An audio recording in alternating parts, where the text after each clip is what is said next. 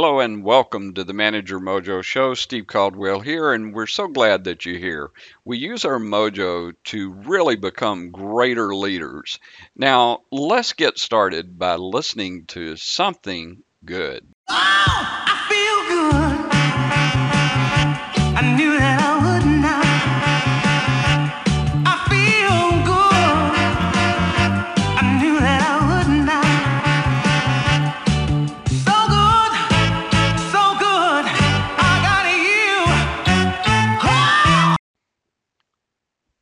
Want to make 2017 your best year ever? Then let me be your teacher, your mentor. I've prepared special courses and webinars for you that will help you succeed and to give you access directly to me. Go to mojouniversity.com and sign up today. You have nothing to lose. Try me for 30 days, and if you aren't satisfied, I guarantee you a full refund, no questions asked. Don't go it alone. Let me be your guide at mojouniversity.com. Be successful today. Oh, I feel good. I knew that I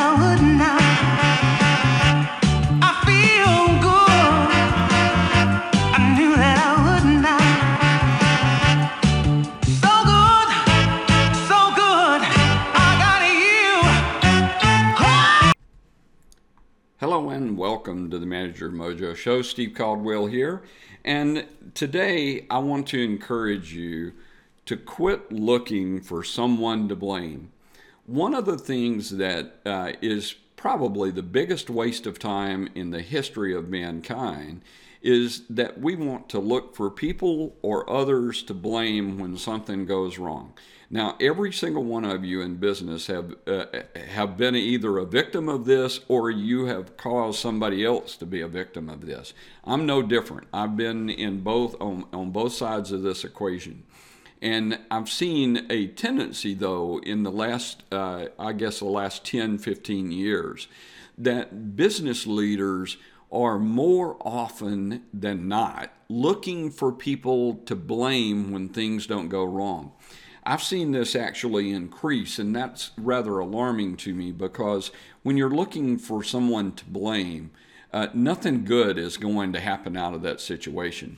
Uh, there, there's going to be some there's going to be consequences and unfortunately it's not the consequences that most business leaders really uh, believe are going to happen I think it's a complete and total waste of time, and I'm going to prove that to you today. And I'm going to give you some examples that I, I think will demonstrate to you that rather than looking for people to blame, uh, we need to be training our brains differently. After all, these uh, these last few messages that I've been giving you are, are really designed to make you think differently than what the norm does.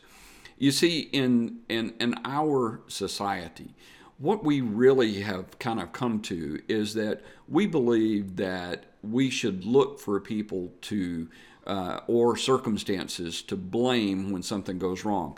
Now, it comes from a, a problem solving or a solution finding mentality, which is not in itself bad. I mean, when there's something that's broken in a machine or a vehicle, you have to look for the source of the problem and you have to correct the problem. And oftentimes we forget, and I, I plead guilty to this, that people are not machines uh, that are to be searched and fixed. I mean, you just can't do that. And yet we all tend to uh, kind of fall into that trap. But uh, many of you, uh, if you've listened to this show for any period of time, you know how much uh, that uh, Cindy and I love watching football, and we watch it all the time, and it's a great source of entertainment in our home. And we love uh, following the Alabama Crimson Tide. We're big uh, Tide fans. It's like roll tide around here at our home. And a, a, big reason for that is because we, we absolutely admire and respect the incredible job that Coach Nick Saban does at the University of Alabama. Uh, the things he's been able to do there are nothing short of remarkable. He's had incredible success. Uh, he's won five NCAA championships, and uh, he would. Uh, yet last year uh, they lost in the national title game uh, to Clemson, and uh, Clemson actually beat Alabama in the last few seconds, last minute of the game, uh, and that's just unusual for Alabama to lose a ball game like that and they had lost uh, uh, a couple of years ago. They had lost in the semifinal uh, to Ohio State, and so they've had some disappointment at the highest level of their sport. Now, think about it. Think about how much effort it took in order for Alabama to get in that position to be able to even have a chance to lose at that level. I mean, most teams are sitting at home watching. They're not going to get there because they're nowhere near good enough to go year after year. And in the, the new playoff system, Alabama remains the only team that's been in the playoff the last three years, and they will most likely be ranked uh, in the preseason at number one again this year. But here's something that I found really interesting uh, that Coach Saban said, and, and to me, it's it's totally uh, applicable to the business world. And I just want I want to make sure that I quote this uh, because I want to I want you to get over it, uh, it to uh, to understand how something that he says is really important. Uh, their loss to Clemson was the first time they'd lost for 26 games and they would have uh, been getting their fifth national championship in eight years. But here's the quote Never one to mince words. Saban said the blame for Alabama not playing its best football in the playoff falls squarely on him. Now, believe me, that's what a real leader does. The real leader says, okay, there are reasons that we lost. There are things we maybe could change or improve or do. But you know what? He didn't waste any time going to look for some player or some coach to blame the loss. He said, it's squarely on me. And in, in detail, when he asked about this, this is what he says quote, after we got there, meaning the national championship game, I felt like if we had played to our strengths as a team, we would win. But we didn't play to our strengths, and that's my fault. Close quote. Now, how many leaders today do you know that would say it's my fault? Nick Saban didn't make one tackle in that ball game. He didn't throw one pass. He didn't score one play. What he did was orchestrate the whole program. And what did he what did he look at? He said at the end of the day, it was my fault. I did not execute. Now contrast that to what we see in business each and every day of our lives. We see people blaming poor performance on their team on the team. They, they say that the team is not trained, they blame the training department. They say that they don't have the right people on their team, they blame the HR recruiters. They say that they don't have the money that they need, they blame their customers for not being willing to pay enough. The blame game in the United States, in particular, is just totally out of control. Look at what's happening on college campuses.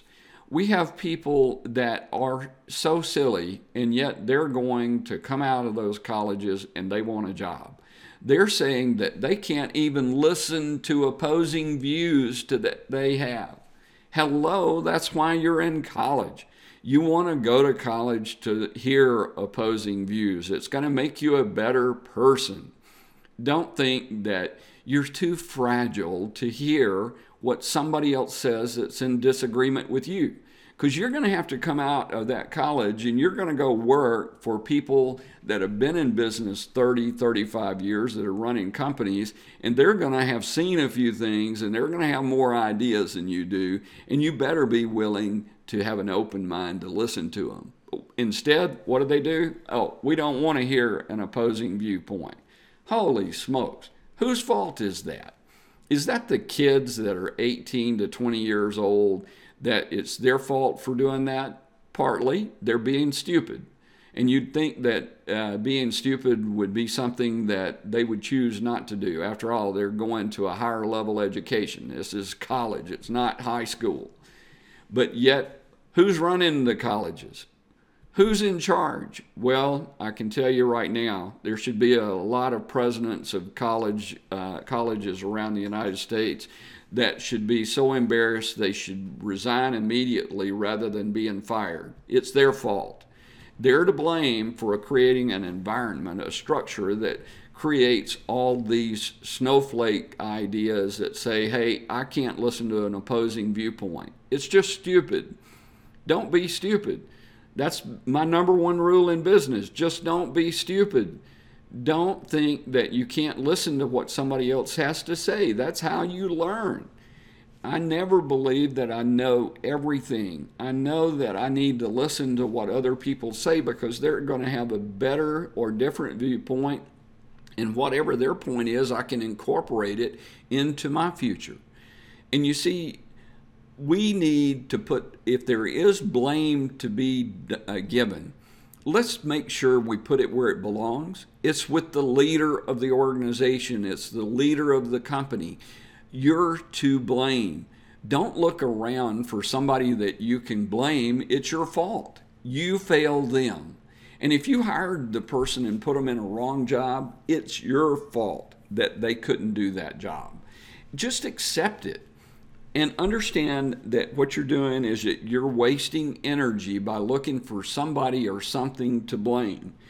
And the reason that it's wasting energy is because when you're putting all of this intellectual energy into blaming another human being for something or a system for something, what you're doing is that you're preventing your brain from exercising the analytical skills that you actually possess. That's what got you to where you are you've been able to analyze business and come up with solutions to problems that were very complex and difficult.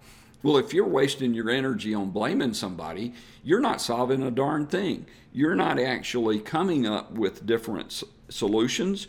And so, therefore, your company is going to suffer. Instead, take a lesson from Coach Nick Saban and in sport. And, and I could give you example after example in business where this uh, other leaders have done this as well. But Saban did it the right way. He looked at it and he said, "We didn't play to our strengths, and guess what? It's my fault." He says, "I didn't do a good job, but I know it's on me." and we'll go on and we'll learn from it. Direct quote from Coach Nick Saban. You see, as a leader, how cool would it be if you told your team, it's my fault, but we're going to go on, we're going to get better, we're going to use our strengths, we're going to win in the marketplace, we're going to do what we need in order to be successful and prosper. And oh, by the way, don't forget to take the lesson from United Airlines and put your focus on your customer, unlike what they've done. For goodness sakes, don't blame your freaking customer. If you try to blame your customer for your failures, you won't have any customers after a while. So I hope that you will just kind of take this in the spirit it's given, and that is stop blaming others Look to yourself, take responsibility for the leadership position that you've been blessed to have, and look for solutions that will improve your life, your customers' lives, your team's lives, and therefore the world around you. Thank you and have a great day. Steve here, and one last reminder. I want to thank you for listening to the show and want to encourage you go over to mojouniversity.com before you forget it. Make sure you sign up for our training site and let me be your teacher this year. I promise you, you're going to be successful. You're going to love it. Go to mojouniversity.com and sign up today.